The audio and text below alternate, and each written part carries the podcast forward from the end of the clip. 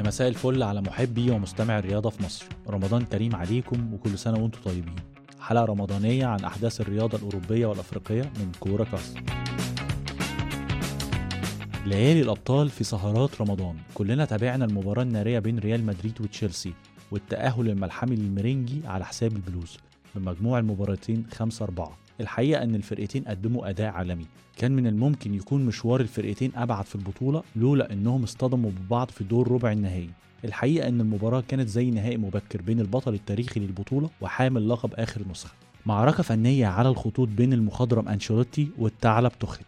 انتهت مباراة الذهاب بفوز ريال مدريد بنتيجة 3-1 عن طريق هاتريك لكريم بنزيما وهدف وحيد لكاي هافرتز.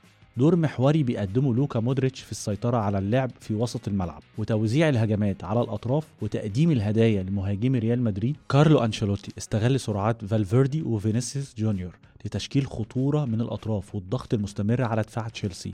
اللي ظهر بشكل هزيل على غير المعتاد في ستانفورد بريدج. وتألق كريم بنزيما بتسجيله ثلاثية في شباك مندي عن طريق عرضية فينيسيوس في الهدف الأول و assist مودريتش في الهدف الثاني. النتيجة سببت ضغط وأخطاء في دفاع البلوز وده ظهر بشكل واضح في خطأ مندي اللي استغله بنزيما وأحرز الهدف الثالث عشان يصعب الموضوع على تشيلسي في مباراة العودة. بدون مقدمات تبتدي مباراة العودة بضغط قوي ومحاولات من تشيلسي على مرمى تيبو كورتوا وينجح ميسون ماونت من استغلال أول فرصة بعد باصة ساحرة من فيرنر ويسجل الهدف الأول للبلوز في الدقيقة 14 ينتهي الشوط الأول بهدف نظيف لتشيلسي يبتدي الشوط الثاني بضغط مكثف لتشيلسي وفي الدقيقة 55 يستغل روديجر عرضية ميسون ماونت ويسجل الهدف الثاني. عشان المباراة تزداد اشتعالا ويرد ريال مدريد بمحاولتين في منتهى الخطورة. الأولى لتوني كروس من فاول على حدود ال 18 يتألق مندي في إخراجها والتانية عرضية على رأس الجوليادور كريم بنزيما ولكن بترتد من العارضة تشيلسي ما استسلمش وبدأ مسلسل الضغط والفرص الخطر على كورتوا ويحرز الهدف الثالث عن طريق رائعة فيرنر اللي حرفيا رقص كل مدافعي الريال. وبنتيجة 3-0 التأهل كان من نصيب البلوز.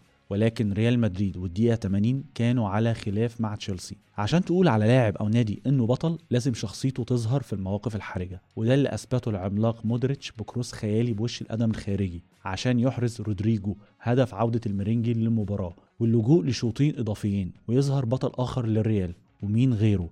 قاتل ذو وجه ملائكي سوبر كريم بنزيما يحرز الهدف الثاني للريال هدف الصعود لنصف نهائي دوري الأبطال.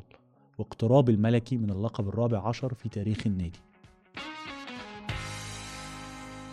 ريال مدريد أمامه مواجهة صعبة مع مانشستر سيتي في نصف النهائي وأيضا ليفربول يصعد على حساب بنفيكا بعد الفوز بمجموع المباراتين بنتيجة 6-4 بعد تألق روبرتو فيرمينو بإحرازه هدفين وهدف لإبراهيم كوناتي عشان يواجه نادي فيا ريال الأسباني المعروف بالغواصات الصفراء اللي أطاح بالعملاق البافاري بايرن ميونخ بمجموع المباراتين 2-1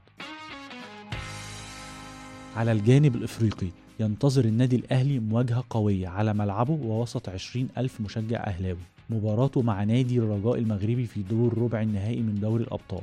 المصري أيضا ينتظر مواجهة قوية مع نهضة بركان المغربي. وبيراميدز هيواجه نادي مازيمبي الكونغولي في منافسات الكونفدرالية الأفريقية.